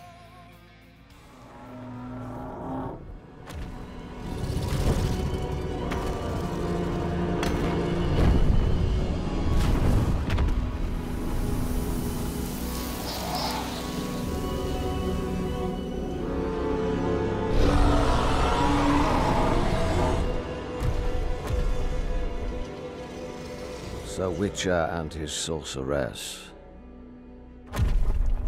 Hello again. Bom, cara, horroroso, velho, o lagartão lá que chamado de dragão dourado deus, né? É o Villain Trentemer. Consegui acertar. Depois de 5 horas treinando. Diga, velho. Tipo, velho, eu acho que é, é a questão da série, como vocês falaram. Foi gasto muito nos primeiros episódios e os finais sobrou só. Ah, Até Migalhas. porque no inicial a grande cena é a primeira da série, né? Mas depois são mais lutas de espada, são pessoas normais, e depois você tem um dragão. Cara, mas até o, o nível das lutas de espada cai, né? cair. Então, mas aí é que eu acho, no início você não tem um, um- um universo bem explorado. Aí quando eles começam a explorar, as coisas ficam mais caras, fica mais difícil. Que pra mim esse vai ser o grande desafio em relação a Game of Thrones. Game of Thrones ficou cara com o elenco, por mais que ali no final, no final mesmo, já você já tem uma realmente umas batalhas que envolvem já um galera de efeitos visuais maior, né? Você tem gigantes, dragões aparecendo, mas são mais pontuais. E The Witcher não, The Witcher você tem o tempo todo nas cidades, onde você vai andando, você vai encontrar bichos e coisas, né? O tempo Então, todo. mas a primeira cena, especificamente a primeira cena, que não foi incrível, magnífica, mas ficou muito bonita, eu acho que, tipo, é justamente aquilo. Eles quiseram explodir logo de cara, gamar a Sim, galera pra aprender, pra aprender. Então, e depois, tipo, faltou essa. Eu acho que eles podiam ter aproveitado um pouco mais do escuro, feito um pouco menos naquela cena e guardado um pouco mais pra outras coisas. Ah, velho, eu acho que precisava daquela cena pra aprender, velho. Aquela cena já dá Não, um. não excluir a cena, mas tipo, é tipo. É uma coisa que é muito feita nos jogos, em questão de textura. Você aproveitar mais da escuridão pra tirar um pouco da textura, tirar um pouco da qualidade ali e colocar resumo, outras é coisas. economizar Sabe? com efeito, É, né? economizar com efeito. Basicamente isso. É que faltou esse, essa mãozinha de saber dosar Será? as coisas. Será que aquela armadura de Nilfgaard que parece um escroto é pra economizar em efeito também?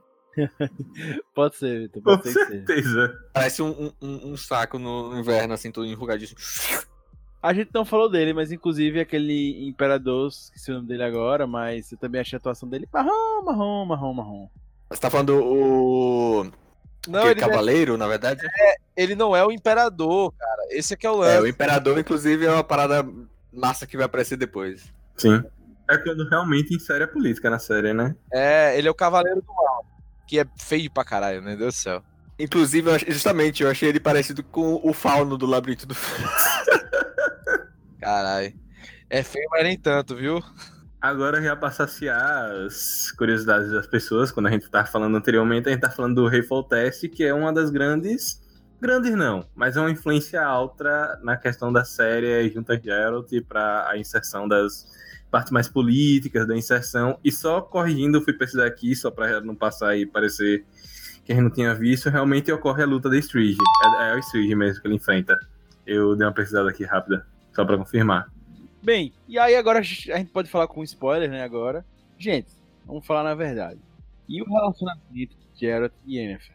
Sinceramente, o que, que vocês acharam? Soço, escroto, inodoro, horroroso. Química zero entre os atores. Zero. Zero. Assim, eu vi mais química do Henry Cavill com Jessica do que com, com a Jennifer. Horroroso. E o pior que são um dos grandes pilares do livro, né? Do, e da série. Com certeza, com relacionamento certeza. dos dois. É aquela dualidade dele. Puta, será que eu realmente sinto ou não sinto? Ele não sentir é, o suficiente pra ela, porque ele mesmo não sabe se sente, né? Ele não sabe. Ele fica aquele conflito e tal. E ao mesmo tempo, ela, além do desejo dela de querer ser mãe pra se sentir completa, né? Pra se sentir um ser humano completo, e essa necessidade que ela tem. E, cara, e aí piora tudo que, tipo, e ela também tem essa desconfiança do sentimento do Geralt e tal. Enfim, e tudo isso. Até porque ela tem, na, na história, ela tem esse lance de, de, de querer algo a mais, ela quer comprovar a existência dela, enfim. Tem uma carência dela também, familiar e berebará. Co- tem uma coisa mais profunda no personagem, do lado pessoal dela. E o Geralt não consegue. Não, e não é nem isso, cara. Os dois no. Cara, nascendo justamente no episódio do dragãozão da, da Beija-Flor de Neópolis, o que acontece?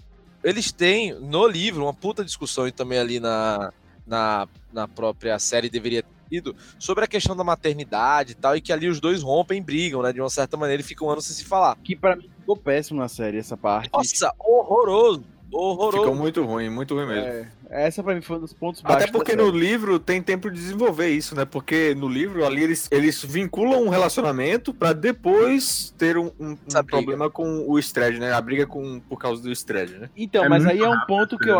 Da É, então, isso é uma coisa. Esse ponto, principalmente, é o que eu acho que poderia ter se rendido da série. Fazer um episódio de. Um, é, é, essa parte em dois episódios, né? Pra justamente conseguir explicar melhor e não ficar uma coisa ruim, velho. Porque, velho, ali, ali justamente pra mim é onde começa a- uma parte da, da discussão que vai levar pra sempre na, na série, que é o relacionamento de Yennefer com, com o Geralt. Eles começam a se chocar e ficou. É isso aí. Não ficou um choque espontâneo, ficou um choque tipo, tá, o que aconteceu aqui? O que é que eu perdi? a gente tá de boas e daqui a cinco minutos a gente tá de ruim. Vamos pra cada um pra casa da peste e nunca mais se fala. E é isso aí. E a gente se amava até dois minutos atrás. Então, Então, e é engraçado que no livro você vê uma tensão que não é exatamente só isso, que os dois realmente se gostam muito e que é, ela é uma das poucas que, pessoas em que ele confia e o contrário também, né? E o que é mais curioso, que vai ser mais pra segunda, agora que já é com spoiler, foda-se, assim, tanto pra quem só viu a série e pra quem não viu, tanto é que no futuro, nos próximos livros e nas próximas partes, ela vai treinar a Siri. E ela e a, a relação Eles, eles vão ser tipo pai e mãe da Siri. é mãe dela, exato. Então, assim, é muito engraçado isso, saca? Tipo, os dois, esse relacionamento de pai e mãe vai acabar indo. E o Geralt mostrando o sentimento, né? Cara, é impressionante, assim. Isso a gente vai ver mais pro futuro. Que o, o sentimento que o Geralt tem com a Ciri é tipo, ele deixa de ser racional. Saca? Total. Ele que é aquele cara sempre racional. Meu irmão, ele vira bicho. E com, com a Ciri e com a Yennefer, tá ligado? é porque, tipo, de novo, vem, aí vem a fraqueza de novo da atriz na série. No- quando você olha livros, quando você olha jogos, Yennefer e Geralt, eles são tão poderosos que é como se eles se anulassem. E isso em presença. E na série não rola isso. Primeiro que já começa aquela questão, tipo, você sente que Yennefer tá ali mais como protegida do Geralt. Se ela continuar, ela vai ser a protegida dele. E meio que não tem isso nos livros. Ela é tão poderosa que ela não precisa de alguém pra proteger. E chega num momento que parece até às vezes que, tipo, o Geralt, ele deixa ela tomar conta da Ciri porque ele não seria capaz, por exemplo, de protegê-la, ela- sabe? Então, na série, eu acho que eles tentaram passar isso. De, de que ela é poderosa, muito mais com discurso do que. é, Exato. O que, eu- o que é que eu acho? Por exemplo, no livro, ela é muito mais consciente de seus poderes. Na série, nem tanto. Ela parece ainda uma. Ainda descobrindo qual a capacidade dela, né? Aquela frase ali da saia, nossa, liberte seu caos, não sei o que, aquela coisa meio brega. E assim, tipo, velho, isso funciona em série, tá? Em geral, assim, tem essas coisas. Mas no livro ela já é muito autoconfiante, ela sabe onde ela pode chegar. Sim, sim.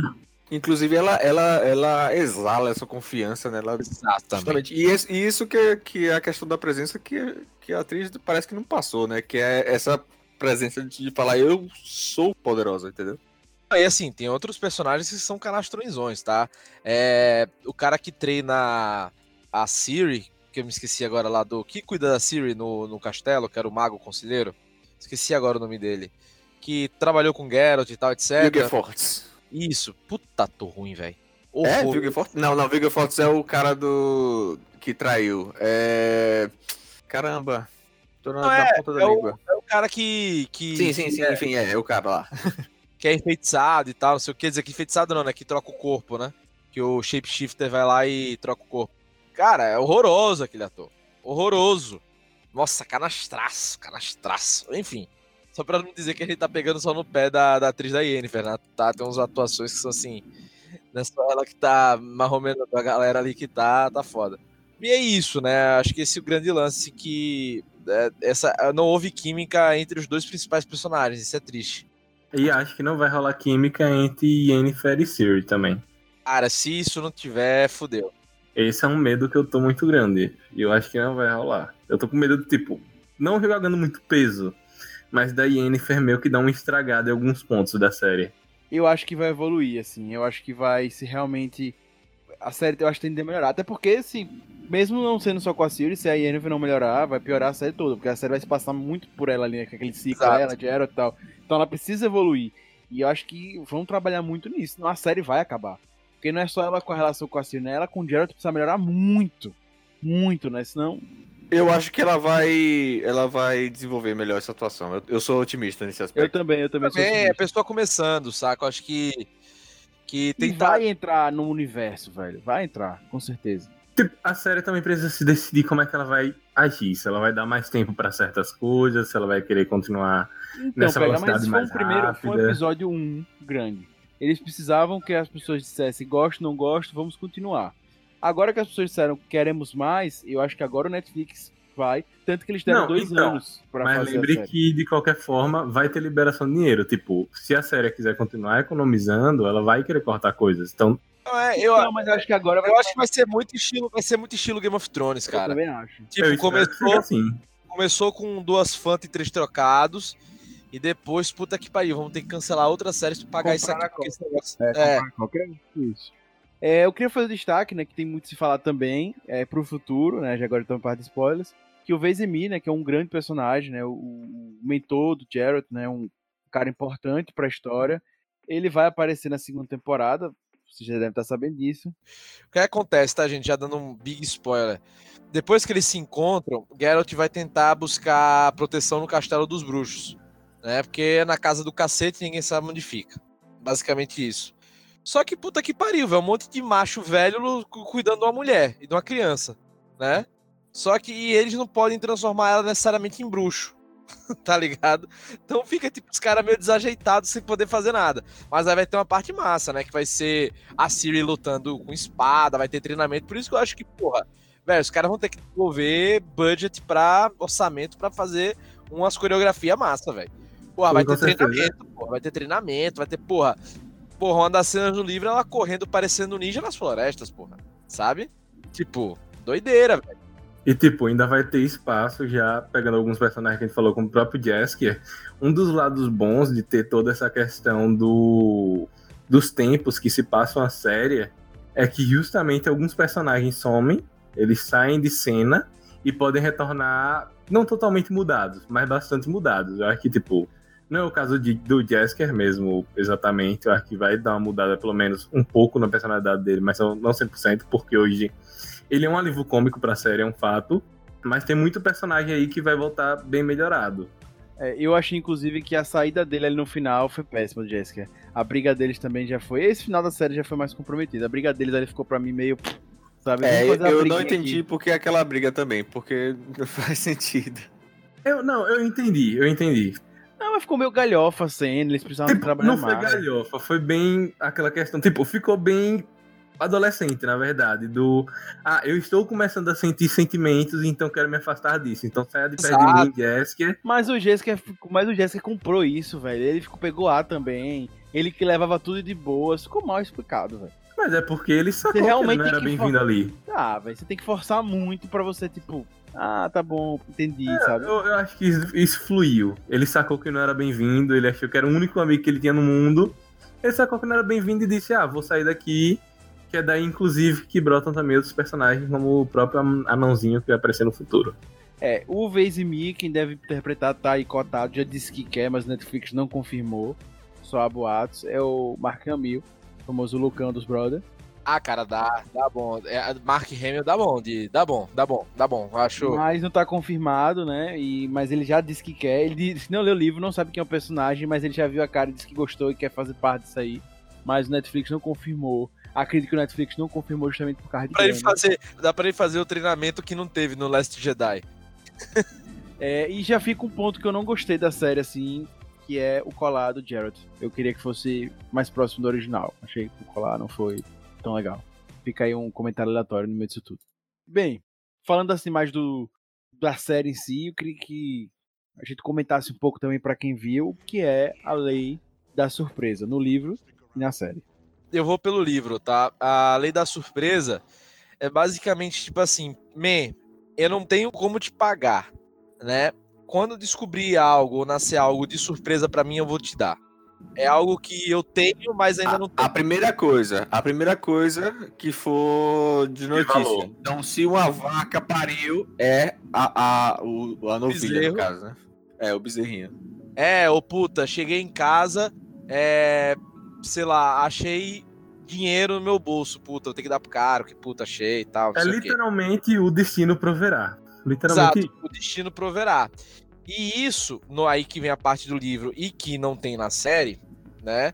Os bruxos usavam isso quando a pessoa não podia pagar, Pra poder pegar o filho das pessoas, né, e criar novos bruxos. Então, por exemplo, quando o, o Geralt, ele tá assim como no livro e na série, ele reluta muito a pegar a Ciri, né, como como O discípula. bebê que não casa ainda não era Siri, né? Exato. É, ele, tipo, ele, ele renega muito pra pegar. Só que aí, quando ele vai pegar, ele acha, né, que quando diz, ah, o destino de vocês está entrelaçado, era só botar ela, ela menina lá pra treinar e ser bruxa e acabou, né? Só que aí, além dele se apegar com a criança, ele vê que puta que pariu não é isso, né? Na verdade, na Bem verdade entra num aspecto é bem. Eu, eu acho que entra num aspecto um pouco delicado, porque é justamente explicar a origem do que são os bruxos, né? O que são os Witchers, né? sim, Que é justamente o que são os Witchers? São. Eles pegam crianças, né? E submetem a basicamente vários testes de laboratório que injetam e fazem beber poções malucas e tudo mais. E assim, muitos, muitos, muitas dessas crianças morrem. Né? É Elas um não pra 30, sobrevivem. é um, sobre, um, um, um a cada 30 sobrevive. Isso, né? Então, justamente é um negócio que é, acredito que nos jogos tem, tem como você ver muito bem, porque tem uma- um- umas cenas, né, que o Geralt vai no lugar que eles é, faziam esses, esses. O Kai morre, né? No caso do Jared. Isso, tem uns lugares que dá pra ver as mutações, e você vê que tem um- umas mesas, umas coisas que amarravam as crianças pra poder jogar essas poções, essas coisas, que você vê que realmente era uma coisa de tortura. É, É. Inclusive, o próprio.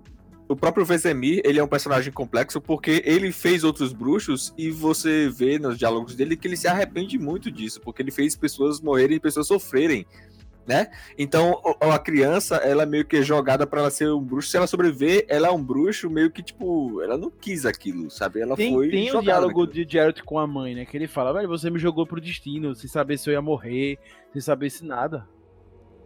You trusted destiny rather than trying to find me yourself.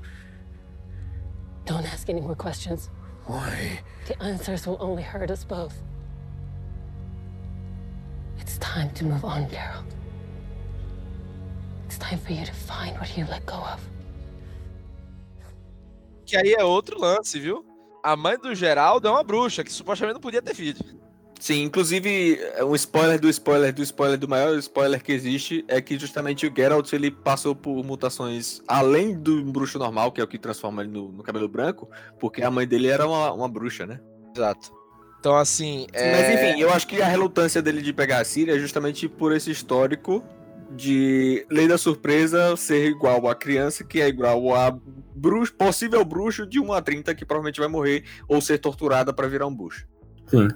E isso eu acho que na série não entra em tantos detalhes, mas fica claro e mostra pra mim um dos grandes pontos altos da série é que ela consegue passar a importância e o quanto é relevante a, a lei da surpresa no, para toda a história do The Witcher.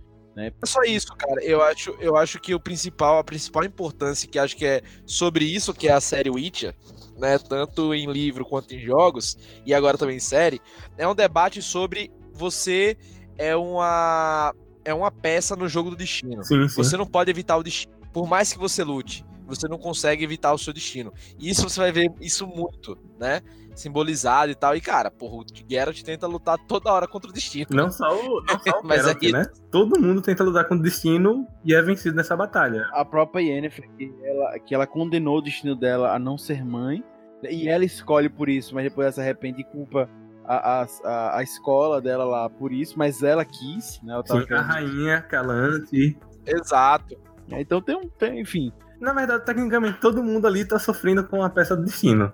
Exato. É, é tipo assim, meu, você tá lidando contra o destino, você vai perder. É basicamente isso. Porra, é isso. O Witcher é uma, é uma grande luta dos personagens contra o destino. Uhum. O, re- o resumo do Witch é: você tá vendo um, um livro sobre destino e acabou. É isso aí. É, mas a realidade é 100% os jogos é isso daí, você fazendo escolhas e lutando com o seu destino. A série foi isso, o livro é isso. Eu, eu acho que é, eu acho que é, eu- vejo a série, né, na verdade, como uma coisa talvez maior que isso. Eu acho que a série é muito pessoas sendo pessoas e demonstrando É, que tipo, achei. a aparência não diz o que as coisas são de verdade. Eu, inclusive, acho que isso passa melhor do que os jogos, que livros, etc. A série tá passando bem isso. Tá mostrando mais Inclusive, tem uma cena que não tem nos livros que é maravilhosa, que é aquele naquela, naquela hora que eles estão escalando pra poder pegar o dragão, que tem o cavaleiro que é o Eik, se eu não me engano, que é o cavaleiro que é o tipo aquele paladinão, né, que é o Uhum. defensor da justiça e dos bons morais. E aparece um monstro que tá com fome, né, que não vai atacar, não vai fazer nada, mas ele vai lá e mata o monstro porque ele tem uma aparência horrenda, só por isso. Ah, mas é exato, isso, verdade. Mas esse, esse cara é muito bom, velho. Tem um pouco do lore dele no livro. Sabe? Quando o Geralt encontra ele, disse puta que pariu. É aquele cara chato, cachola, É aquele almofadinha de novo. almofadinha chato que só quer fazer tudo exato e tal. Ele fica puto com esse cara, saca? Tipo, é o cara que já. Ele é muito bem representado na, na série, assim, de certo modo, né? É, eu sei que essa. A, a lei da surpresa ela dá um grande engate pra série, que é a conexão do Jared com a Siri. Sim. Eu, eu acredito, mais uma vez, né, que a série possa ter falhado na questão de comunicar as coisas para as pessoas. Eu acho que se tivesse um diálogo do Geralt falando que ele não queria pegar a Ciri porque ele tem medo do que a lei de surpresa significa para os Witchers, questão de tortura e tudo mais, talvez as pessoas entendessem por que, que ele tá sendo meio sacana de não ir lá. Mas eu acho, Vitor, que ele justamente faz isso porque é como o Jared passa pras pessoas em volta dele ali. Sabe? Tipo, ele não dá. As pessoas não sabem realmente que ele não quer e tal. Fica tudo muito dúbio. Ele é sensal, ele não fala pras pessoas, as pessoas ficam tipo, qual é desse bruxo? Sabe? Pra Pra mim que vão passa. ser coisas que vão ser mais exploradas na segunda temporada. Vai dar uma profundidade maior, não só pros personagens, até pro próprio Geralt. Que deve mostrar o treinamento dela e tal, né? Enfim. É, eu acredito que isso, se entrarem nesse aspecto e explicar por que, que ele tem esses medos e essas coisas, e, e essa, essa dúvida dele de realmente se ele, se ele é, é um, um, um mutante que não consegue sentir, é, ou, e- ou se ele realmente é um ser humano normal, eu acho que começa a demonstrar a densidade do, da série, né? Sim, sim. Eu posso, eu posso perguntar uma coisa. Seria interessante falar sobre a convergência das esferas ou não? Eu acho melhor deixar pra segunda. Pra, Pra, pra, pra segunda temporada, isso aí. Você acha melhor? Porque eu acho que a convergência das esferas explica muito sobre o mundo em si, né? Por- porque eu acho que em si ainda não foi explicado nenhum mundo de The Witcher, Witcher. sabe? A gente é jogado lá dentro. Tá só na história, tá só na história de Geralt É, a gente foi jogado lá no mundo, mas tipo, não tem muita explicação. É, eu acho melhor. Beleza. Bem, e aí vamos falar de outro ponto importante que é Nilfgaard, né? Qual é? Já começa ali na, na história bem soço, vai crescendo, crescendo e no final só dá Nilfgaard, né? É, junto com a Cirila. Lê no livro. Ô, com a Cirila o quê?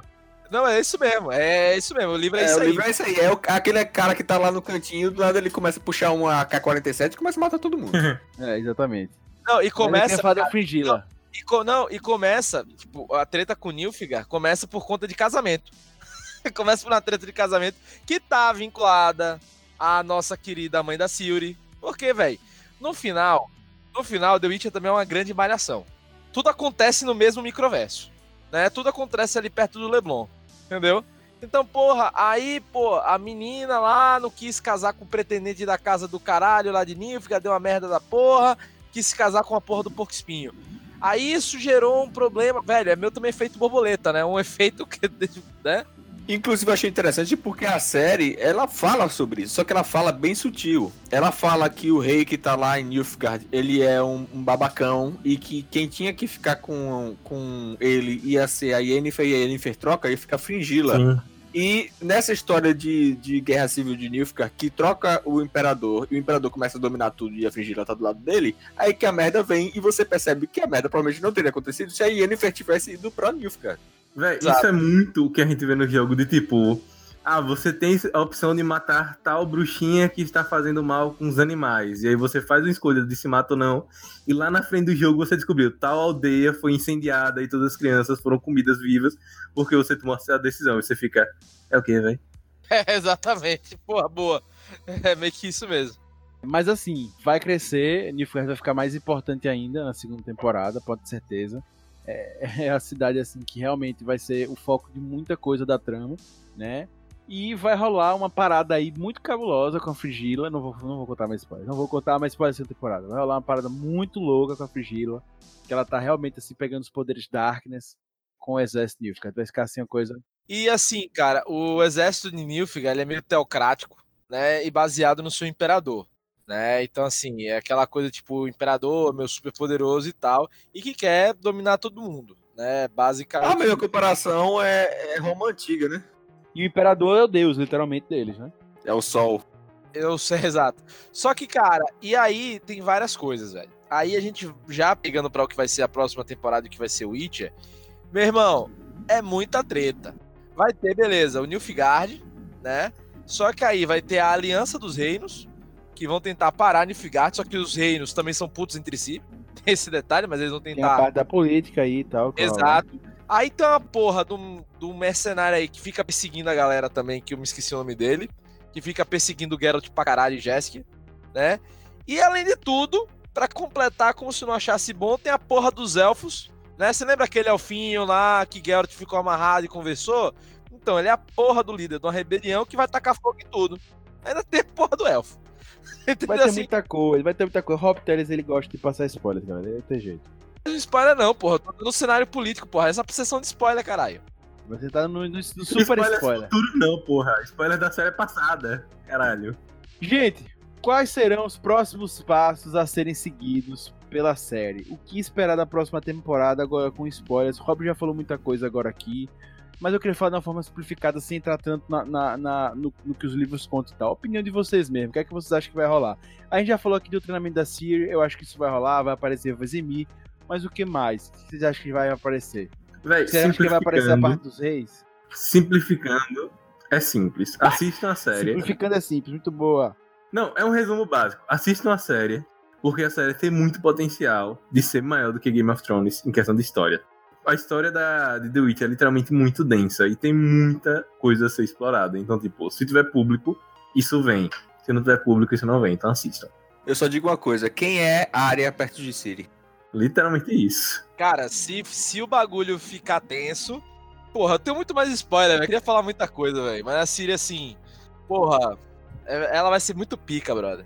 Não, eu só quero dizer uma coisa: no Witcher 3, mesmo sabendo que você está atrás da Siri, quando a Siri aparece, cara, me deu vontade de chorar, velho.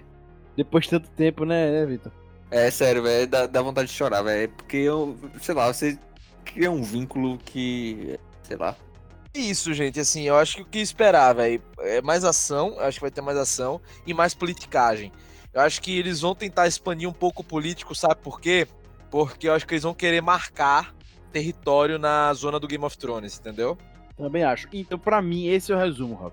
Vai ser um Game of Thrones, eu espero, com mais lutas, né? Vai ter a parte de politicagem, mas com mais lutas, eu acho. Mais lutas e mais fantasia, né? Porque a parte do Game of Thrones era bem. Na verdade, mais lutas, mais fantasias e mais política. Tem Então, muito você quer tudo mais, você quer tudo mais. Essa quer... Será? É porque a história de The Witcher. Será que na quinta temporada a gente vai estar falando que The Witcher é melhor que Game of Thrones? Então, Será? The Witcher tem muito potencial pra ser melhor. Não tô dizendo que vai ser, não tô dizendo que Você tem é dinheiro da isso. série, Você é fã da Mas série. tem potencial. Não, pelo contrário. Eu ainda gostei mais de Game of Thrones, mas é um fato.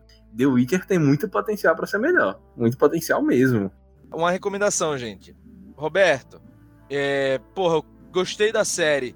Pra ler os livros, como é que eu faço? Pule o livro 1 e 2. Você já viu a série. Basicamente, você pegou o The Best Of, né? E segue na terceira, no terceiro livro, cara. Aí, e aí, Greatest cara, Hits. é, e, e- e, é, você já pegou Greatest Hits. E, cara, o terceiro livro, velho, porra, de- aí fica delicinha de ler, porra, é tranquilo. A história é linear, porra, é massa, é fluido, é legal, segue que é sucesso. E os livros não são Os grandes. dois primeiros livros foi assim, vamos ver se vai dar certo. Deu certo, ele fez a história. É meio que isso. Parece que foi isso, meu. Bem, mas a gente quer ouvir você agora, querido fã do Puxadinho, querido ouvinte, querido participante de ouvidos, né? Manda sua opinião pra gente, fala o que achou, diz o que achou da série, comenta aí, manda por e-mail pro contato arroba puxadinhogeek.com.br, que a gente quer ouvir mais você e sentir sua opinião pode discordar do Rob Telles, que ele só fala besteira. O Lucas Eiten não tá aqui hoje, então não adianta querer discordar dele, mas você também pode discordar porque ele não tava aqui, fica à vontade. É sempre bom discordar do Lucas Eiter, né? Green Day não é banda, né? É um pelo menos. Enfim, fica aí a, a, o nosso convite para você falar. É um trocado pro seu bucho, ou vai da abundância, ou vai da abundância, oh, oh, oh. Tchum, tchupá, tchum, tchum, tchupá. Recomendações. Bem, galera, eu queria ouvir de vocês a indicação da semana agora é de vocês, pra você passar pra nossa galerinha. Querido PH Santos, fala aí sua indicação dessa semana. Minha indicação vai ser The Witcher 2 Ó, e The Witcher 3, Ó, muito bom. os jogos da saga The Witcher. Por que não The Witcher 1? esse PH. Porque, como eu sempre digo, The Witcher 1 é injogável. Ah, o sistema de combate dele é péssimo. Se você quiser jogar, se aventure, provavelmente você vai ter mais raiva do que vai ter felicidade, mas o que eu recomendo mesmo é The Witcher 2 e The Witcher 3, ambos jogaços. Se você puder aproveitar para pegar The Witcher 3, inclusive a versão Game of the Year, com todas as DLCs, pegue, que sempre tá muito barato, sempre tá com promoção, não importa a plataforma que você tenha, então pegue, que é um jogaço. Muito barato, viu? Vejam como ele é rico, viu? Por favor. Tá 40 reais. A versão com todas as DLCs você ainda consegue mais barato, porra. PH, agora em tempo de corona, você finalmente vai ter tempo pra jogar, né? É, então, finalmente. Tipo, The Witcher 2 ainda dá pra zerar rápido. Rápido, abre aspas, muito grandes. Mas The Witcher 3 leva um tempo do caralho. Mas enfim, gente. Jogaço, jogaço. E inclusive The Witcher 3 ganhou Game of the Year, então nem tenho o que falar. Witcher 3 do Skyrim. Filha da puta. Skyrim, Skyrim, Skyrim ainda. Aí, Meu ó. coração tem um espacinho especial pra Skyrim. Bem, e você, querido Rob Teles, qual a sua indicação essa semana? Cara, falando em Game of the Year, né, nosso amigo PH, eu vou de Animer of the Year, né, o ganhador do prêmio de melhor anime do Crunchyroll Awards esse ano, 2020, né, que é o Demon Slayer, cara. Muito bom anime, é um shonen, tá? Ou seja, daquele estilozinho que você gosta, luta, magia, evolução, chefão, etc, né, que a gente tá bem acostumado. Só que com algumas coisas diferentes, cara. Primeira coisa, animação, velho. Animação muito boa. Os shonens, normalmente, né, por serem muito procedurais e serem produzidos em massa, rápidos, é, os animes, a qualidade da animação é meio fuleira. Né? Revendo Naruto, eu vi como a animação às vezes é muito fraca. É, porra, Boku no Hero, que é anos depois de Naruto, né? Ainda animação fraca também. Cara, e Demon Slayer a animação é muito boa, cara. Usam as técnicas E uns anos pra cá, os animes evoluíram muito, velho. Muito mesmo. Cara, Fantástico. alguns, né? Mas infelizmente tem alguns que não, como eu disse, porra, Boku no Hero tinha uma possibilidade de melhorar muito em termos de animação em si. E infelizmente não, não- é um anime de sucesso, mas que não, não investiu nisso. Mas, cara, ver um shonen bonito é legal. Porque você vê a diferença do ambiente, né? Primeiro eles usam uma técnica muito legal, que é meio que o ambiente atrás, em vários momentos, são, é 3D, né? E aí a animação, ela fica mais jogada pra frente, você consegue perceber mais. Então eles usam muito o negrito forte em algumas partes, né, para dar ênfase e para dar e para os golpes e algumas coisas, eles eles dão um outro estilo de desenho, né? Não só o anime normal, mas tipo uma referência a pinturas japonesas do século XVI e tal para para para sistematizar como se fosse o golpe. Enfim, em termos de animação fantástico, muito legal, tem muitas cenas de luta e ganhou a melhor cena de luta, tá? E coisas que eu gosto muito que o Demon Slayer fez, né? A questão do, da paixão do personagem principal não é uma menina, tarará, é a irmã. Né? O grande objetivo dele é salvar a irmã de uma maldição. Tá vendo? Ele adora, ele adora passar spoiler, gente. Não tem jeito. Essa Esse porra do cara, primeiro episódio, cara. Pô, é o primeiro Ele episódio. devia mudar. Augusto. Augusto, spoiler do primeiro episódio, cara. Você vê um resumão. Primeiro episódio, primeiro episódio a gente não considera spoiler, não. Isso a gente. Isso aí Pronto, Agora, agora, a agora, temporada posterior é foda. É, vai se foder. Mas enfim, e aí outra coisa que é legal é que os vilões, né, que são os Onis, que em tradução literal é demônio, mas não exatamente é o nosso conceito de demônio, mas enfim, os demônios lá, é legal mostrar que eles também são meio que vítimas de sua situação em alguns cenários, entendeu?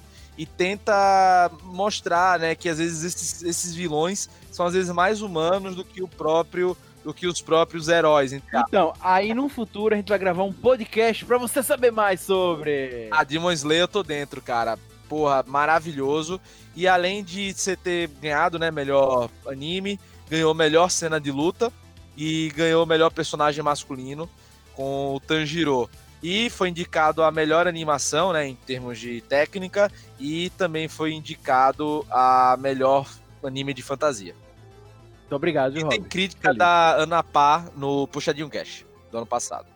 No Puxadinho Cast. Puxadinho. Cash não, perdão, Puxadinho Cash.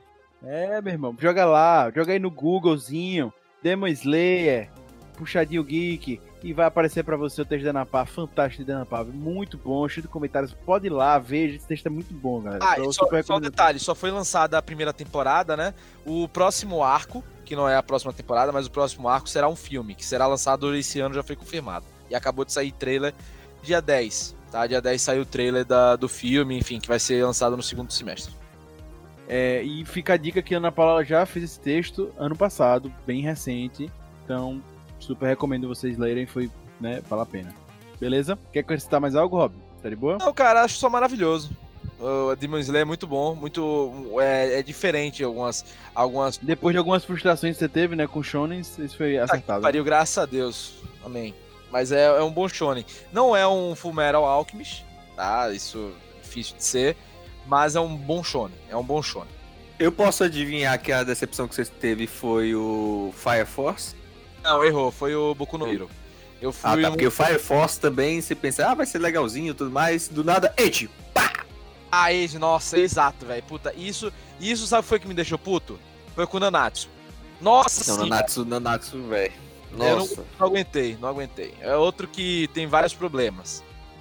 Enfim, querido, Motinha, voltando pro nosso podcast, nos ceda a sua opinião, a sua indicação semanal, por favor. Bem, é, seguindo essa, essa linha né, de Witchers e RPGs, eu vou indicar um jogo de RPG que é para computador, né? Que chama Vampire the Masquerade Bloodlines. Certo? É um RPG bem aclamado pela crítica, pelos jogadores também, né? Inclusive que vai sair sua, sua sequência, né? O Bloodlines 2, agora nesse ano 2020. Certo? É um RPG antigo de 2004, mas ele sempre é, sempre as pessoas demonstram que ele tem uma história maravilhosa eu- e eu ressalto isso, a história dele realmente é maravilhosa, né? E caso você esteja de quarentena sem jogar nada e queira alguma coisa diferente e uma história bem densa e bem rica, tá aí uma dica pra você. Muito boa, muito boa. É, a minha dica vai ser bem mais humilde, mas a dica bem sincera pra vocês, que é o novo podcast Puxadinho, o PG Quarta, que eu tenho adorado, tá assim, incrível. Matinho e Álvaro estão bombando, Matinho e Alvito. Tem vários já, mas eu vou indicar um que eu gostei bastante, eu gostei de vários. Mas o X1 deles, que é um dos quadros, com o João Paulo Ribeiro, né? Fantástico, velho, fantástico, fantástico. É, ele tá com uma empreitada muito boa. Agora eu não vou contar detalhes porque vale a pena vocês ouvirem o cast. Ele tá com uma empreitada muito boa é, na Arena Fonte Nova, agora em Salvador. Dê uma olhada lá. Realmente é massa, né? Ele que é da Celestial Wolves e tal, enfim. Não vou falar detalhes, não.